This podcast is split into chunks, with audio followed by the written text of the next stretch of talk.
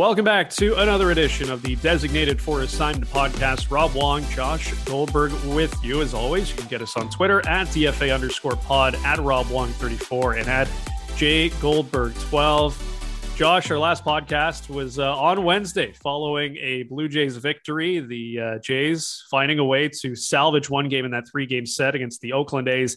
Little did we know that five days later we would be talking about the Blue Jays dropping four in a row in Seattle, all of them just in disgusting, gross fashion. The Blue Jays go one and six on the road trip from hell. They are now uh, losers of nine of their last 10 games. They are tied for the third wildcard spot, but I guess not really technically because the Mariners now hold the uh, tiebreaker um, over them at this point. It's obviously not a situation where the playoffs are ending anytime soon, but just of note that the Mariners currently do have that tiebreaker on the Jays if the season were to come to a close with them tied at the wild card. But boy, oh boy, uh, things are not great in Blue Jays land right now. Twitter has been just absolutely on fire for the last week. Um, lots to get to on this edition of the program, but uh, what do you have to say about uh, what we saw not only just this weekend, but uh, the last week uh, with the Blue Jays and what they did out west? One of the worst weeks of baseball I can ever remember watching, and I've watched a lot of shitty baseball we have, we both have. We all have. Everyone who's listening to this program. If you're a fan or covered or it, are in some capacity connected to Blue Jays baseball, basically over the la- my lifetime, certainly the last 20 some odd years, there have been some dreadful weeks. But considering everything that this season we thought was going to be, or in some cases might have supposed to be, one in six against the Oakland A's and Seattle Mariners. Like I understand Seattle underachieved and, and they're not some bad team. It's that's as bad as bad can be. And you were a stone's throw away from being 0 and 7. Like they had to rally and scrape by 2 1 to get the one win on the road trip. And you know, how many times in, in the past where the Jays have been like sort of on the precipice of playoff contention, whether it's been July or August or September, have they gone out west and just completely shit the bed and a season that had some promise went the other direction on the West Coast? I'm not saying that's necessarily going to be the case here, but there are a lot of problems right now. And the solutions are well, guys just have to play better. And, you know, like I think that that's a fair bet that certain guys will perform better but this team, as currently constituted to me, like to me, it's more of a talented team than a good team right now. There's a lot of talent here. And if you look at teams like the Rays, who are often better than the sum of their parts, the Jays are not better than the sum of their parts. They're not even as good as the sum of their parts. Maybe their parts aren't as good as we thought that they were going to be or should have been this year. But they have to find a way internally to play better. And they have to find a way to get guys in here who can address the glaring areas of weakness on this ball club right now, which I think to to some extent took turns kind of rearing their head this this week, and especially in Seattle. Chief among them, the bullpen and an inability to miss bats. And, you know, I, I just until something changes, why should we expect that much to be different? Like they're not. Are they going to rip off a run where they win ten in a row? Maybe because they do have that talent, but the issues are the issues here, and teams are going to be able to take advantage of them until you find a way to minimize them at the very least. You know, well, generally, when you rip off, uh, like we've seen with the Mariners and their nine game win streak, generally you need both things to be working at the same time. You yep. can't just have one thing being amazing and then the other thing not being good. And that's sort of what's held back the Blue Jays this year that the pitching and the hitting have never synced up. The pitching was great for the first month and a half. Um, and then the bats went uh, in the tank. Uh, the Blue Jays obviously squeaked out a lot of wins because they were able to get some timely hits. And then in you know half of June, the bats went crazy, but the pitching was a mess. And you know right now on this recent stretch, I would say, I mean, the pitching outside of the one game where the Blue Jays went with the opener, Anthony Banda and Casey Lawrence. Yeah. And, you know some of the games against the Rays. I mean, the pitching has done its job. They they pitched some pretty good ball games uh, over this last week out west just the bats did not come through. And I mean, Sunday was just uh, a shit show. Yeah. The ball going through Vladdy's glove, Gabby Moreno dropping a pop up that he should catch. As a major league catcher, what 95 times out of 95 times. I was going to say 95 out of 100, but it's like, I mean, if you're a major league player, uh, you should catch that ball. Like that's a can of corn.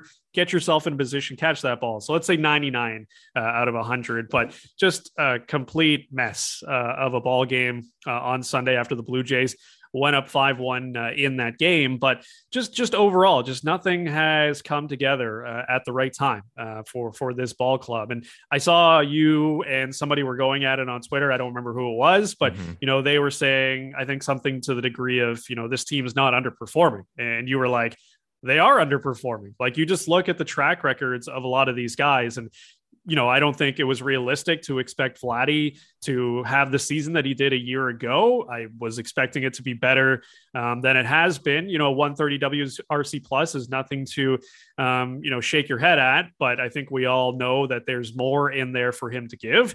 Same with Bo Bichette. Uh, but you know, maybe we have to change our expectations on some of the other guys. You know, George Springer, got off to an incredible start this season. And I know right now, uh, seemingly every part of his body is aching and battered and bruised. And I mean, he had a couple of nice swings there uh, in Seattle. Uh, but this is a guy through, you know, the last couple of years has been a, you know, 140 plus WRC plus guy. And maybe now at the age of 32, starting to slow down a little bit. I think you would expect that with, you know, aging curves. So maybe this is more of who George Springer is at this point of his career. Uh, Matt Chapman, who we were expecting a bounce back maybe is a league average hitter. You know, Teoscar Hernandez, who has been great the last couple of years. You know, he's a streaky guy from time to time. And, you know, maybe this is kind of who he is. And Lourdes Gurriel, you know, we know we're going to get there. You look at this roster, there's really only one guy that has outperformed expectations, and it's Alejandro Kirk. I yeah. mean, Santiago Espinal, while he's been, you know, solid this year, has come back to earth as far as a, a hitter you know, league average guy. Once again, not bad. Uh, he's a, a, solid everyday, you know, player for this team, but he's not someone that's going to carry the offense, and you don't need him to. Um, so yeah, you look at this whole squad as far as the bats go. And there's only one guy that's really bringing it right now. Uh, and even Kirk, to an extent, has slowed down a little bit here. I don't think it was realistic to expect him to be where he was, you know, prior to um, this this past week. But you know, that's just the situation we're in here. Where it, I think it's true. Like this team, like you said, is talented. Are they good? That remains to be seen, but they definitely are perf- underperforming at this point. Yeah, there, there's there's no question about it. And you like we, I think Uh, everyone is complicit to some extent. You know, you looked at last year and the positive run differential, and and the fact that everyone was so young, and sure they were losing Robbie Ray and Marcus Semien, but you know Matt Chapman and Kevin Gausman and, and you thought that you know everything would sort of be as it was to some extent, and then other guys might be able to take a step forward. And we probably should have, in hindsight, you always, you know, you're always blessed with the benefit of hindsight, like thought a little bit, well, you know, is everyone going to be able to just at the very least replicate what they did, if not take a step forward. And maybe we weren't simultaneously expecting most of the major principles to take a half, a full, or maybe even two steps back in some cases based on their performance last year. That's essentially what's happened. And like you said, nothing has clicked at the same time. You're just taking turns with one facet of your game uh, going strong, and then another facet uh, not. And you look at yesterday, pitching was mostly good. Uh, I thought Max Castillo did a pretty good job. Hitting was good enough, right? You scored five runs, but you know your defense and your bullpen took their turn, and the defense I think has been largely very good. So yesterday was more of an anomaly based on how they played this year. But the bullpen, I just continue to harken back to it. They just look at what Seattle did. Like they, we, you talked last week. You mentioned mutants, which I, I'm also a huge fan of in terms of the term for relievers who just have monster stuff and can miss bats and can come in and leverage and get easy outs. I know high leverage outs are never quote unquote easy, but it looked it sure looked easy for you know Munoz and I like Diego Castillo ran into a little bit of trouble, but Seattle had that in spades, even with Ken Giles going down, and the Jays just have none of that, zero. Like I know Yimi Garcia has been pretty good, but he's not overpowering. He kind of commands that 95 on the corner, can ra- raise it in the zone, get some swings and misses. I think he's a pretty effective reliever. Romano to an extent as well, mostly. But other than that, there's nobody who you look at and be like, oh yeah, this guy's going to come in and, and strike two guys out on 14 pitches and get the job done and ho hum.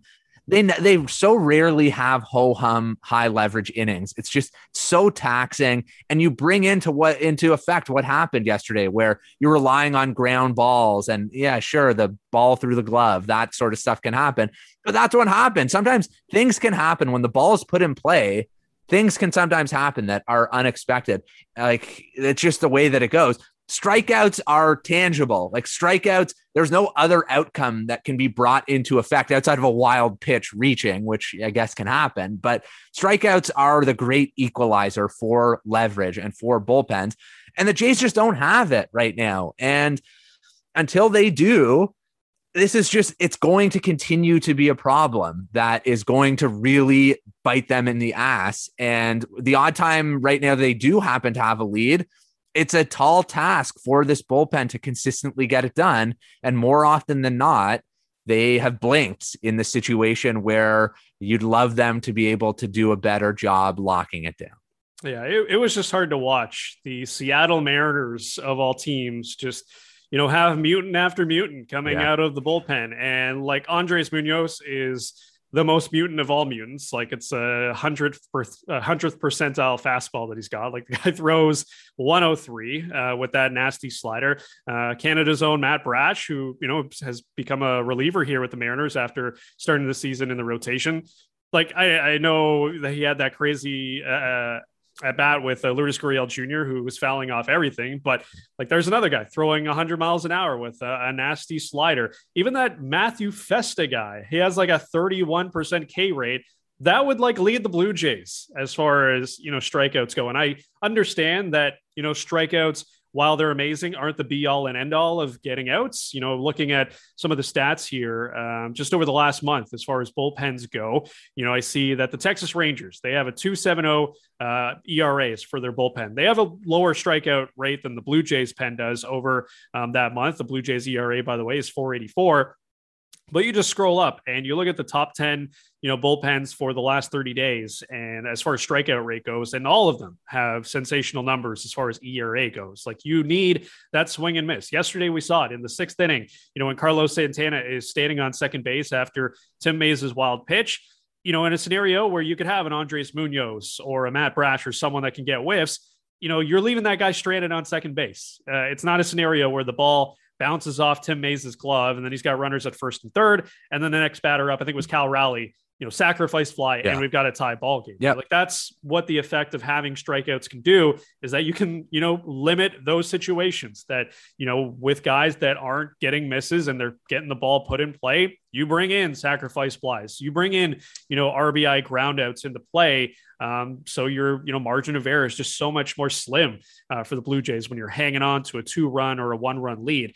Um, so you know, we talk about it all the time. This bullpen needs more swings and misses. I don't know where um, they're necessarily going to get them from yeah. because everybody's looking for swing and miss uh, in the bullpen. And, you know, now you look at the situation where the Mariners have crept back into it. Uh, the Baltimore Orioles, Jesus for God's sake, Christ. are two games back of the Blue Jays uh, for, you know, fourth in the American League and obviously two games back at the third wild card spot.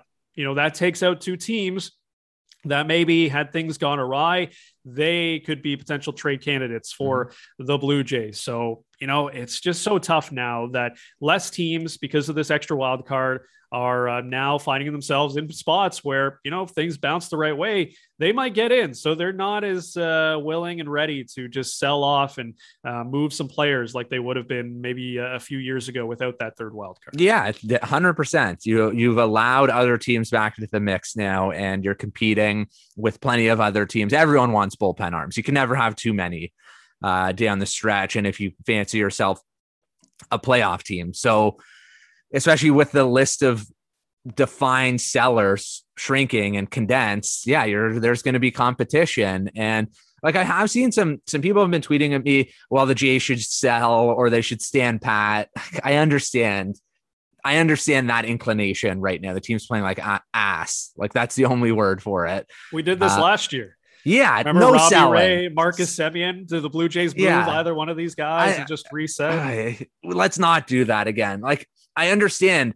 Does it, is this team going to win the World Series this year? I would bet against it. Like a lot would need to happen. But I still think if you have a chance to make the playoffs, you owe it to your team, you owe it to your fans, you just owe you just owe it to yourself if you're a front office to take your best chance at it. Like remember, I think it was 2012, the Jose uh, Bautista, Casey Janssen calling out Alex Anthopoulos for not adding. He went out, made the infamous Marlins trade, and you know everything kind of snowballed from there. But I think you owe it to your team. Maybe they haven't given you that much to say, well, why should I trade in prospects to go out there?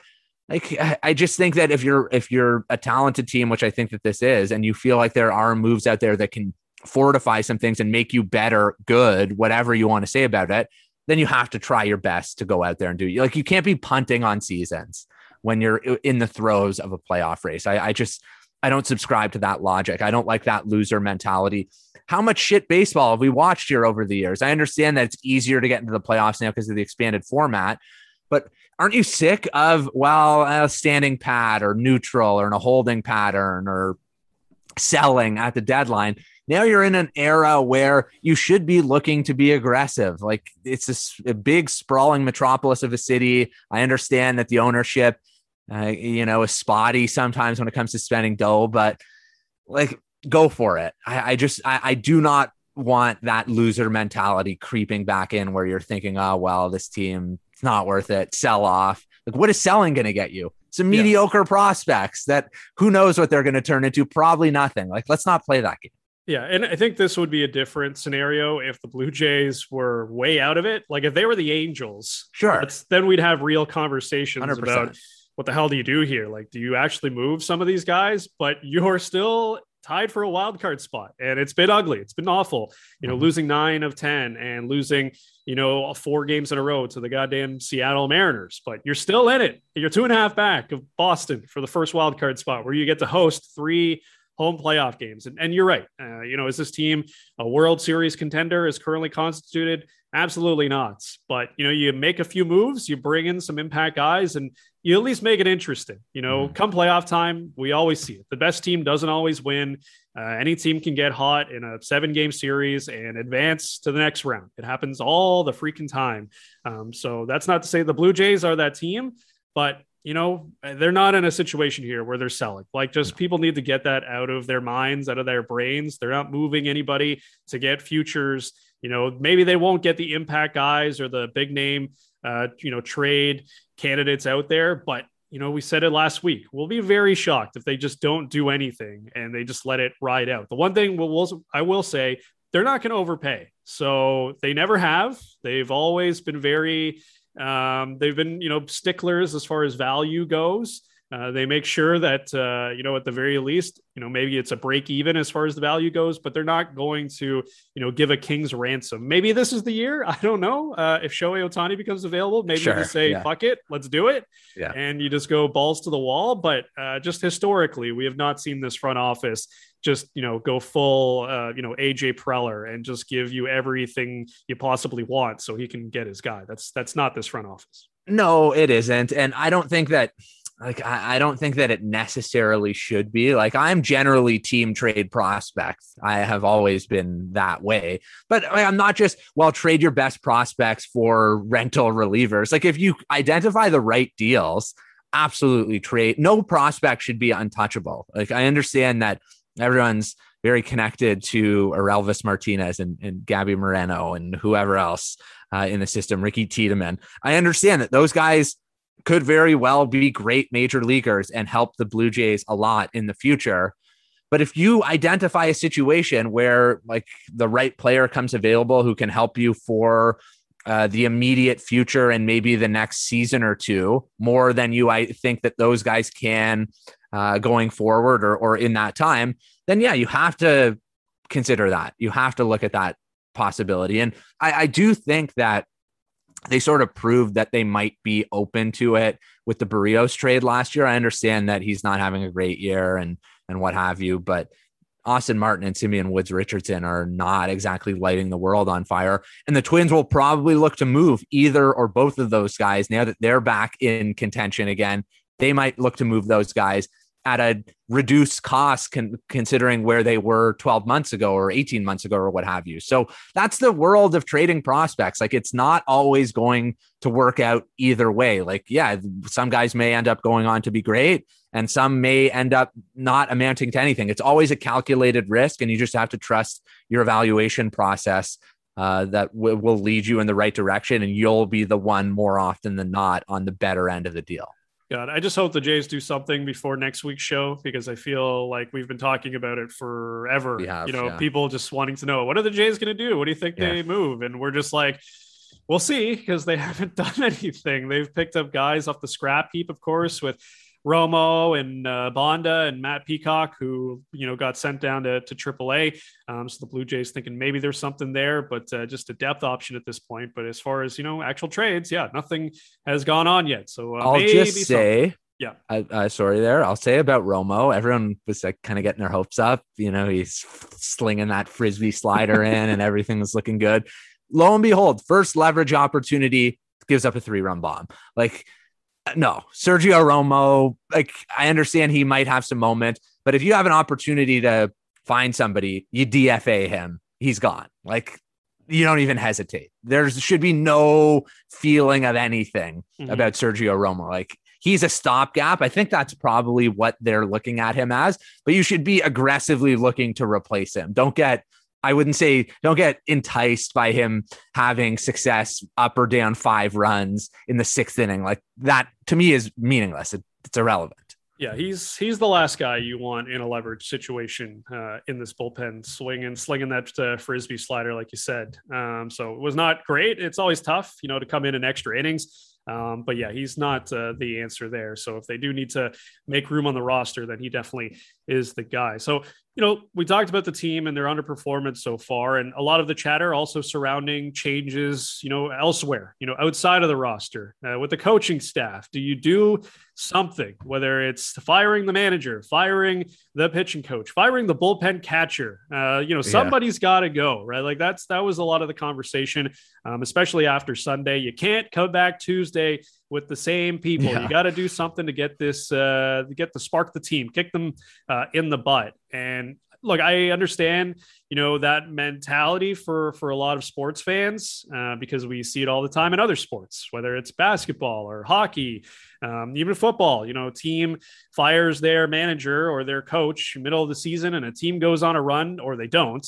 I mean, all you have to do is look at the Angels right now. They fired Joe Maddon, and since then they've been like the worst team in baseball. Has done absolutely nothing for them, and it's pretty evident that it's more of a, a personnel situation for them. And as you said, I think that's what we're looking at here for the Blue Jays. It's not the coaching staff um, that is an issue. It's the the players on the field, and the fact that the front office has not provided this team with enough options as far as uh, pitching goes. But the conversation surrounding Charlie, I don't think just will stop until this team, you know, either makes the playoffs or gets into a very comfortable position where, uh, you know, we're not talking about those things anymore. But, uh, you know, I just think it was unrealistic to think, especially, you know, on today, where for people that don't know, um, the Blue Jays coaching staff was flying out to, uh, you know, uh, be at uh, the funeral for Mark Budzinski's daughter, Julia, who tragically passed away a couple of weeks ago. So, you know, just from a person standpoint, I mean, Yeah. Ross Atkins, Mark Shapiro, even if they wanted to do something, uh, today would be the absolute worst time to do anything. Uh, you would just look like the worst human beings uh, on planet Earth. But once again, this is not a front office that overreacts to too much. Um, we've seen, you know, worse situations. I think that Charlie and his staff have been in before, and people calling for their heads. So this is nothing new. Um, it's just sort of the latest fire that needs to be uh, put out. But uh, for me, the the conversation around Charlie, you know, we had it last week. Maybe he's not our favorite manager, but at the end of the day, I mean, what effects do managers truly have? Yeah. You know, outside of a few things here or there, firing Charlie, I don't think would change anything. And if and if it did, it would just give people. I guess, you know, a spot to be like, oh, look, you know, the Blue Jays have won 10 in a row because they fired Yeah. Charlie. No, not the fact that Vladimir Guerrero Jr. is all of a sudden, you know, hitting balls 115 miles an hour again and having good approaches at the plate. And same with Bo Bichette. Like it's, oh, it's got to be the Charlie thing. So, like I said, the conversations are going to keep happening uh, until the Blue Jays get better. Um, but where do you stand on on all the the Charlie chatter, if you will? Yeah, it's yeah, it, it's relentless. I will say, uh, you know, if they were to fire him, I wouldn't be upset about it. Like I, I don't I agree. I don't think he's I don't think he's some master tactician. I've said this from the get-go. Like I, I and I said last week, whenever, because that's the way it works in in the business as a coach or manager, or what have you. You're hired to get fired. So whenever he he does, whenever it is, I would be surprised if he gets another managerial job. And like maybe I'm wrong on that. I've been wrong plenty of times before, but like you look at the Phillies, they can Girardi and they bring in, you know, his his bench coach, I believe it was, who's been with him forever, and Rob Thomson, and they start winning games. It's it's an extension of Girardi. So it's not as if it's like, well, you brought in a totally new take on things, and that's why you're winning. Guys are playing better. They have a lot of talent. You know, Kyle Schwarber's been red hot. They've been pitching better. That's why they're winning games like I don't think Charlie is the reason. He's not the big out uh, out uh, come maker here. Like it's not him that is leading the charge for this ball club losing games. Yeah, there are some decisions, some choices that leave something to be desired. I, I don't argue that at all. But you look at the personnel right now, especially in the bullpen.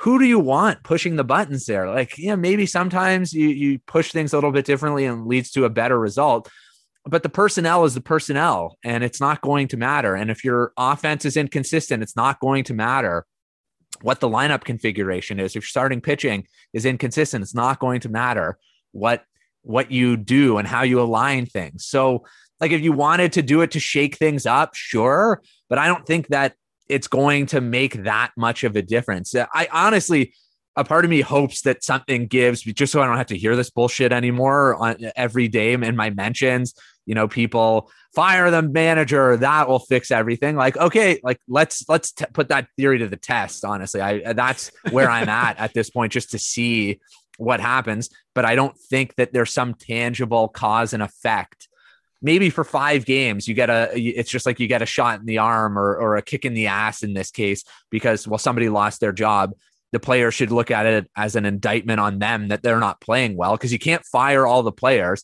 That's how it works. You fire the coach, you fire the manager, general manager, because you can't fire all the players. So that's usually the first domino to fall.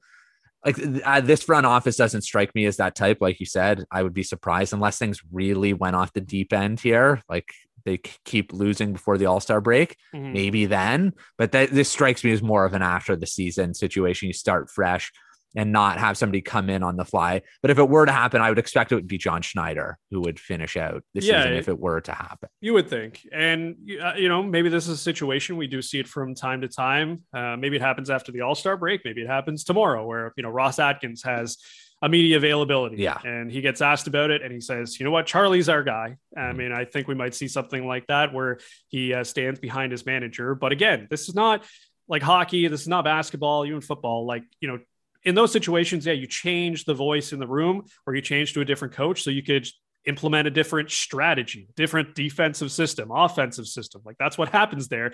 You change to John Schneider, he's not all of, all of a sudden going to be like, you know, putting in a new offensive system. Like that's not how it works in baseball. No. Like they're going to do a lot of the same things because, you know, the front office has a lot to say in how things go and it's a collaborative effort as the Blue Jays always say. So I don't think you're going to see John Schneider in there and all of a sudden he's going to start doing things wildly different than what Charlie did before. Like that's just not how it works uh, in baseball. A lot of times, you know, I think it is just for show. Like I think if we're being honest, you know, managers getting fired just to, you know, make it seem like the front office or the organization is doing something. And even now, despite all, you know, how poorly they've played, you know, we haven't heard any rumblings that, oh, the players or there's, you know, been some internal talk about making some moves. Like that just hasn't happened. Usually you do hear, you know, some rumblings about that. Is so and so on the hot seat? And, you know, things start creeping out about, you know, the players aren't very happy with what's going on. We've heard none of that, right? Like no. with regards to uh, Charlie Montoyo. So uh, sorry to all those people that uh, want Charlie gone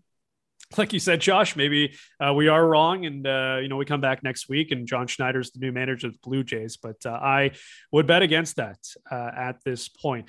Uh, so some other things we need to talk about. You mentioned before Max Castillo uh, looking really good in his stint here with the Blue Jays. Outside of that first outing against the New York Yankees, he has looked very very good uh, against the uh, Rays, against the um, Seattle Mariners in his uh, seven innings over the weekend in a couple of outings for the Blue Jays. And, you know, I said it yesterday after uh, his performance that I think he's locked down a spot here for the time being. I mean, if you asked anybody, I think with the Blue Jays, fans, media, whoever, who do you want starting a game right now? You say Kikuchi or Max Castillo? I think it's pretty evident which guy people are going with right now. And uh, Kikuchi, obviously, on the IL with uh, everybody's favorite injury, the neck strain, which uh, is going around to a lot of pitchers with uh, shitty numbers this year. Yeah. But uh, I think it's a situation where you roll with Castillo. And even when Kikuchi's back, I mean, do you? I mean, we'll see. I mean, we'll see where Castillo's at at that point. But if he keeps going, you got to keep rolling with the guy, right? Like Kikuchi, go to the bullpen for a bit, man. Like we got a guy that's getting outs for us right now. Uh, we know we promised you something here with the big ticket that we signed, but it's all about W's. And you know, I could see a scenario where where maybe that keeps happening. What about you?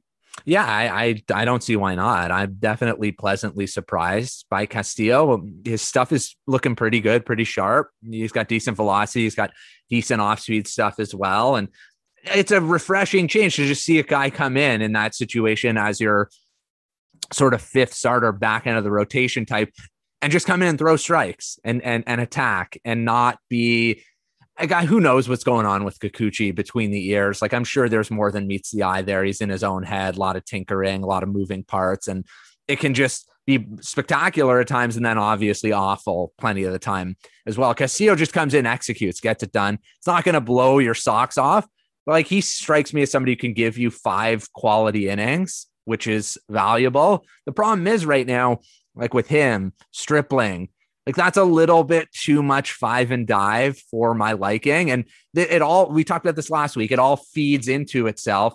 When you have guys who struggle to give you more than five innings, puts more pressure on the bullpen.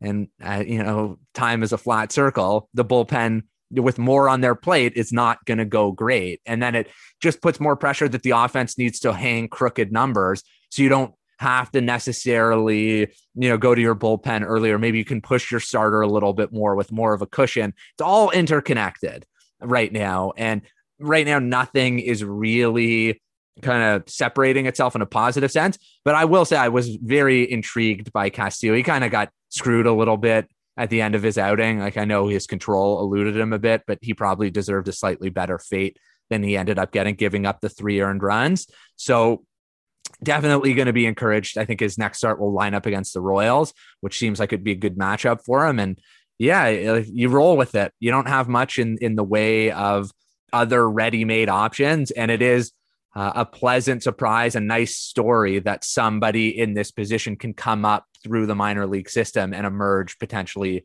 as somebody that you can trust and, and give the ball to in the rotation for the big club. Yeah, five and dive isn't always great, but it's better than two and dive. Yes, uh, that we were getting from uh, Yusei Kikuchi every five days. So there's that uh, going for the Blue Jays. But uh, yeah, Castillo's been a nice surprise. You know, in order to have successful seasons, you need uh, players to come up that you were not expecting to contribute, and he definitely has so far in uh, numerous roles. He's looked really, really good. But uh, you know, maybe the league adjusts to him to get more tape get see him a couple more times and maybe things uh, change. But you just got to keep rolling with him uh, at this point. So it does seem as well like Danny Jansen is uh, getting close to a return. Uh, saw some nice video of uh, Danny down in Buffalo, still swinging a hot bat. So uh, you know maybe that finger's feeling good and he hasn't you know lost too much despite all the time that he has missed so far.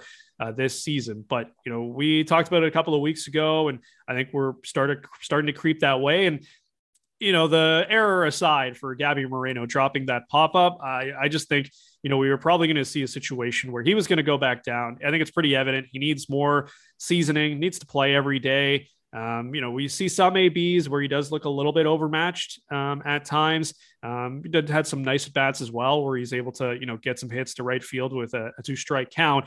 But you know, Danny Jansen coming back up, I think is going to be uh, a big boon for this team, for the pitching staff as well. Um, and I think that's probably where we headed, where we're headed. Maybe it happens as early as Tuesday, but I, I would figure sometime this week uh, we'll see Danny Jansen back and Gabby Moreno back in AAA. Yeah, I think probably Tuesday. Jansen looks ready to go, and uh, Danny Jansen's not going to magically fix everything, but he's just a he's a proven option right now, a more dependable option than Moreno, who I think still is sitting only on one extra base hit in his career, which was a hustle double.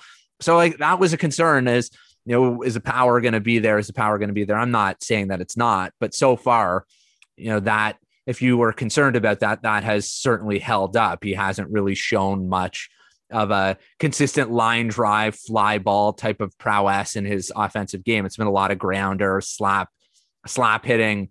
Either way, he's got a good eye, and I, I, I do think that there is going to be a lot of positive moments for him going forward. But yeah, I'd like I'd like to see Danny Jansen back as you know an unabashed Danny Jansen supporter. I think he will really help in a lot of different respects for this ball club. He gives you quality at bat. I do think that his presence behind the plate will help. I think Moreno has looked again, error aside, like you said, there's been some moments where I think his youth has shown, and Danny Jansen will just help in that sense where you just feel that steadying hand back there as opposed to a, a 20 young 20s rookie. You've got somebody who's been here for a couple of years that has some familiar familiarity with the staff and i think that's going to matter yeah, we'll definitely uh, have to see where things go on that front, but uh, nice to have Danny Jansen back in the fold sooner rather than later. The uh, final news of this week, and great news, obviously, for uh, the Blue Jays, sending four all Stars to the All Star game. George Springer, Alec Manoah added as reserves after Alejandro Kirk and Vladimir Guerrero Jr. were voted in as starters. Uh, Manoah, no surprise, Josh, with the season that he's had. You know, I think everybody pegged him. Springer, I was a little bit surprised, uh, to be honest. I mean, he's been on a really rough go of late. So the numbers, you know, have definitely gotten a little bit worse, but just seems to be bad timing as well. He, he did say prior to the game, or I guess the, the quote was used that, you know, he's still thinking about whether he's going to go or not, because he's obviously dealing with a lot of, uh, you know, general soreness at this point. I think the Blue Jays are probably hoping that he takes the weekend off as opposed to um, actually take part, but still really impressive to have four All Stars uh, headed out there. And, you know, we talked uh, a lot about Alejandro Kirk and you know the fact that the Blue Jays signed this guy for 30k and now he's an All Star. You know, same with Alec Manoah, a guy that uh, yeah he's a first round pick, but another person, another pitcher that was developed in this system and has become an All Star just a few years after getting drafted. Like who would have thought three years ago uh, the 11th overall pick is headed to his first All Star game. Yeah, what a great story. He's been such a blast to watch. Like it was jarring to see him kind of struggle against Oakland because he's just been so consistent and so great. Basically from the get-go and he bounced back and was like I understand he made one mistake to Carlos Santana, but otherwise was dominant and and virtually unhittable, tough to square up. Gave them everything and more, and you know the way things are going, just wasn't able uh, to get any support, but very, very deserving. Like Kevin Gausman, I believe, is tied for the major league lead in WAR from Fangraphs. Like he's been excellent. Certainly could have gone. I know he's battling that ankle injury right now, and hopefully he's back soon. But I feel like four representatives is a fine number. Some people would probably like, well, they deserve zero.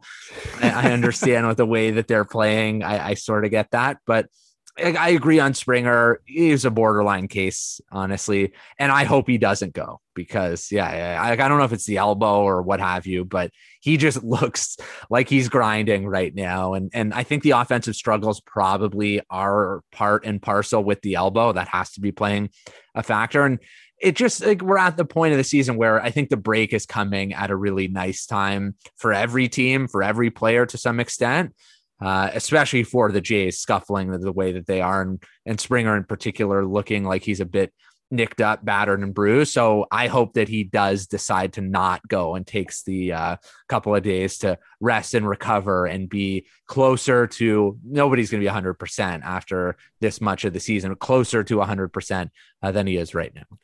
Yeah, I think it'd be nice for uh, Springer to get some time off. Wouldn't mind Vladdy getting some time off. He's obviously not participating in the home run derby, which was a, a conscious decision. But you know, I guess the good part about the All Star game is you get a couple at bats and then you just sit down for the rest of the game. It's not like you're out there really grinding. It's not the most you know physically demanding game um, you've ever played in. But it, yeah, just for where the Blue Jays are at um, with the struggles they've had and some of these guys being banged up, it's probably better that they just take it easy uh, after uh, this week against the Phillies and Royals and just uh, reset and come back fresh for the second half. All right, let's get to listener questions for the week. As always, you can get us at DFA underscore pod at Rob Wong34 and at J Goldberg 12. Uh, here's one from our buddy Garth. Uh, we haven't really talked uh, too much about Bo, who uh, had a couple of nice homers this past week. One was uh, a game winner, if you will, against Oakland. Um, one looked to be a nice one against the Mariners, but uh, not so much. Uh, but, anyways, interesting to see from Kayla McGrath of The Athletic and, of course, Spin Rate Pod. she tweeted after Bo's homer that 14 of his home runs this season, of 14 of those home runs, sorry, of the 14 homers, nine have either been game tying or go ahead yeah. shots for the Blue Jays mm-hmm. this year, um, and that Bichette remains uh, pretty clutch. Now, I would counter to that. Uh, if he was so clutch, why doesn't he just do it all the time instead yeah. of uh, nine of the 14? He's also come up in some pretty big spots this year and has not delivered yeah. um, at all. Um, but you know the conversation here that Garth throws out there is you know he's basically been a league average hitter this year, and uh, his defense a minus six uh, defensive run save this year doesn't see a massive long term deal in his future if he's the player that we see in uh, 22. And uh, look, I would agree with that. If this is Bo Bichette, you don't feel great about giving this guy uh, a big money deal. But we have to look at the totality of what he has done. And, you know, we talked about underperformers. I think we can all agree this year, Bo Bichette has underperformed. And you look at his previous seasons, you know, even go back to last year, he was a five win player, according to Fangraphs, as a 23 year old. And you always say it progression is not always linear. You're going to have some spike seasons and you're going to have some seasons where maybe you aren't as good. But, you know, I don't think Bo Bichette is a league average hitter. No. You know, maybe he is, you know, maybe a slightly below average defender. I guess depends on what metrics you look at. But, you know, this to me is not who he really is. Um, maybe he's a slightly better hitter like we saw the last couple of seasons, you know, 120, 122 uh, WRC plus is where he was at, which is definitely, you know, not uh, anything to, uh, you know, shake a stick at. That's very good production. But, you know, I think right now we're looking at sort of the floor of Bo Bichette. We all know that there's more in there for this guy to give. Yeah, I, I have said this early in the season when he's really struggling, and I'll continue to say it. Like, yeah, I don't think he's this MVP player that I think some people at, at points have thought he was going to be like. I remember there was a, well, Vlad, uh, Bo's the better long term bet than Vladdy. And I think some of that was, well, he plays shortstop and, you know, conditioning, you know, how's Vladdy going to age, that sort of thing. I, I, you know, there, I still think that they should both be integral parts of what goes on here well into the future. But, like Bo's floor is low because they're swing and miss. And sometimes, you know, when he's not making contact, there can be some real lean periods, some valleys. But his contact skills are still very good that he can get red hot. We saw that happen, you know, what was it, May, May, June ish. And right now he's back in kind of the doldrums a little bit and he'll get hot again. And like, I, yeah, I agree. I don't think he's a league average player. Is his long, long term home shortstop? Maybe not. Probably not, but I think for the immediate future, he's still going to play shortstop. And, you know, like are, are, they're not trading him anytime soon. Like that's not happening. I think you just live it, live with him as he is. And he's not going to suddenly morph into a radically different player. I think this is just at his core what he is, who he is. And that's prone to ups and downs. And you just got to take them. And the, the downs are going to be frustrating, but the ups are going to be vi- like exhilarating thrill rides, very great and great for the team. And that just is what it is. He is he is who he is, and I still maintain that who he is is a very good player. So I think one thing that is you know sort of interesting to me is the fact that he continues to hit second uh, in this lineup. And we did see it last year when the Blue Jays shook things up. He ended up uh, going to bat cleanup for a stretch last year. And, you know, trying to look at the numbers here, I think he was actually pretty decent um, as a cleanup hitter. Yeah, at a 136 WRC plus last year as the uh, cleanup hitter for the Blue Jays. Now it uh, was a, you know a 51 game stretch, so it was not uh, a small sample necessarily for at least a season goes. But are, have you been surprised that just he's been cemented in that two spot? You know, come hell or high water, like yeah. he's just in there. I'm I've been a little bit surprised yeah. that they haven't moved him down. I I mean the Blue Jays obviously have a reason for why he's there, but I'm surprised that you know Alejandro Kirk hasn't been given some opportunities there, especially when he was rolling.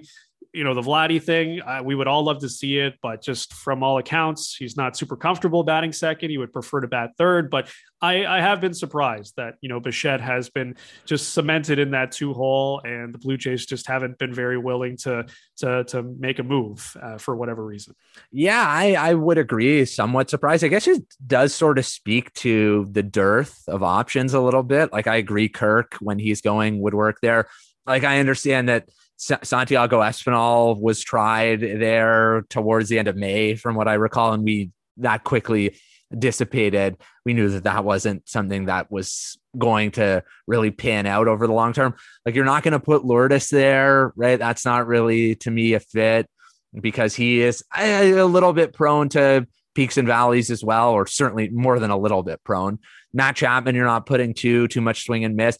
I think it speaks to probably there's just not that many great options right now. Like, if do you want to move Springer out of leadoff? I suppose you could do that, but then who's leading off? So I think it speaks to that there's just some inconsistency in this lineup right now. Like, there's a lot of talent, but sometimes it just feels like they're missing that quite type of hitter that would allow everything to fit into place a little bit better. Like if they go out and acquire somebody like a Josh Bell, like, does that allow the puzzle pieces to fit a little bit better? Perhaps, but sometimes it just feels like they're missing that. I don't know what in the order hitter that would allow everything to work a little bit, but it, it just seems like almost out of necessity or a lack of anything else. Like that's where Bo's going to hit because just like who else is going to hit there? There's no uh, short of completely taking a sledgehammer sledgehammer to the lineup, which I suppose you could do. Yeah, maybe you should do. Uh, that that's really where it stands. That's where I feel like the situation sort of lies.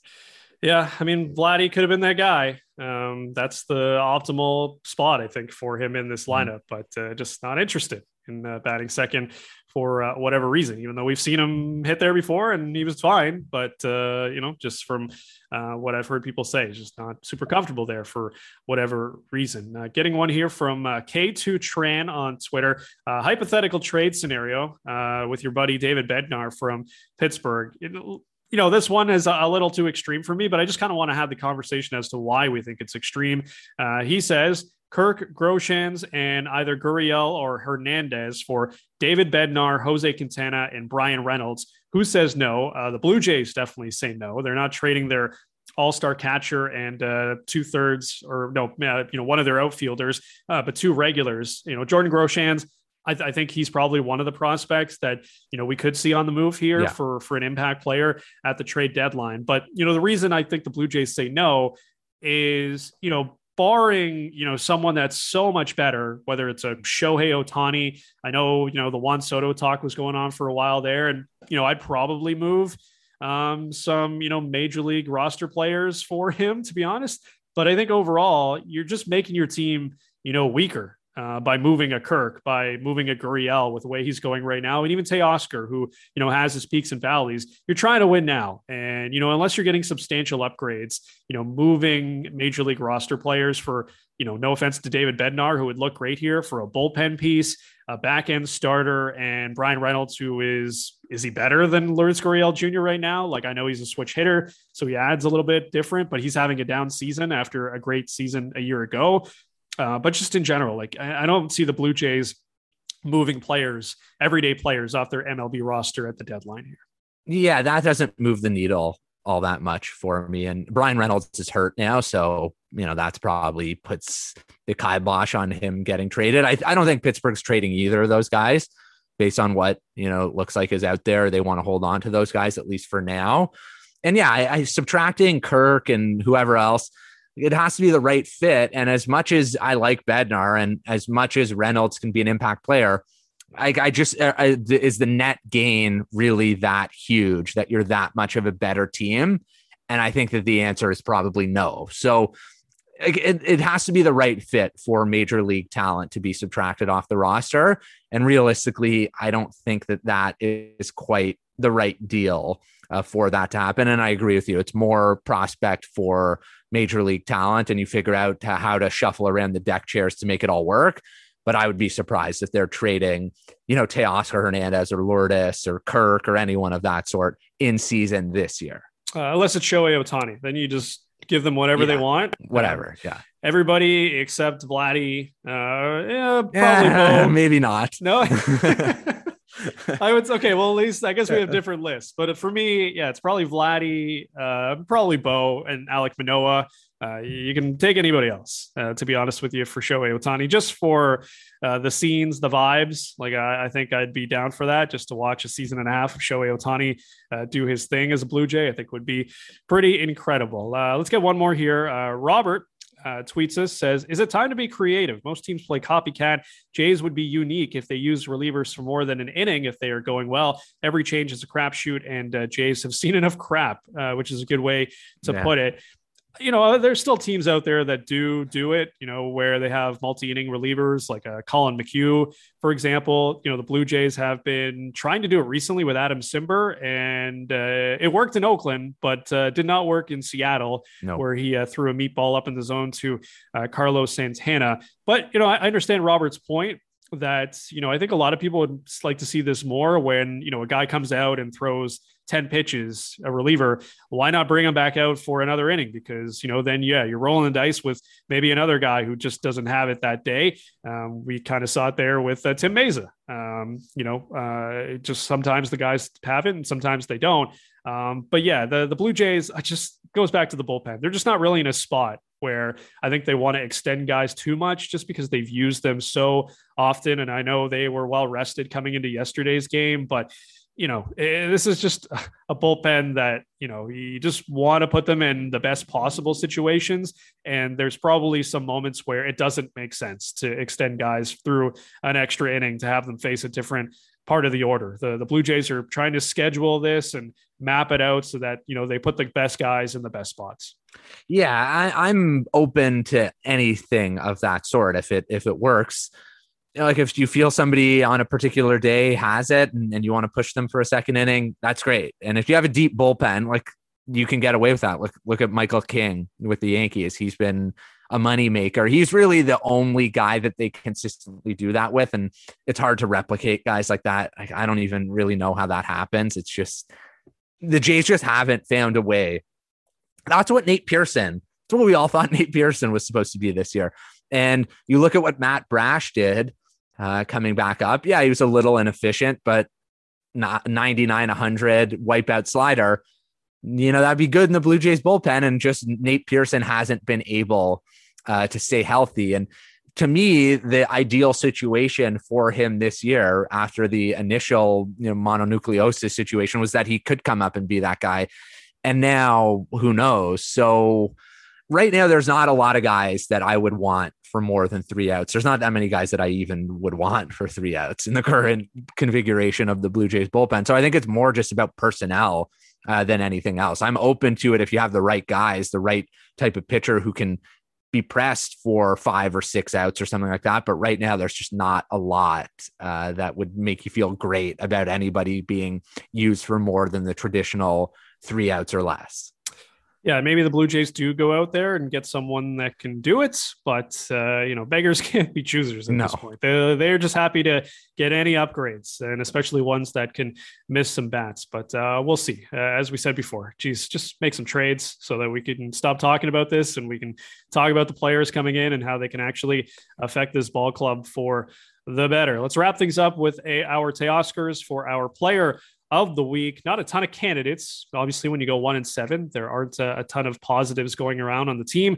But uh, we've got three this week. Matt Chapman, he had two homers in Oakland, uh, 146 WRC plus over the last week. Uh, Max Castillo for his uh, great role in uh, Seattle, showing out, giving up uh, two earned runs over seven and a third innings. And Bo Bichette with some big homers over the past week as well. Who is your Teoscar going to this week, Josh? I'm going off the board here. This is probably, hopefully, the first and only time I do it. Nobody, nobody gets it oh, this week. wow. We have no winner. Nobody deserves it. I like some some nice performances, some nice moments, but when you have just a fucking train wreck of a week, uh, like they did on the field, and you know, like um, ex- extenuating circumstances, still a tragic event happened, no doubt. But you know, we're talking just nuts and bolts on the field.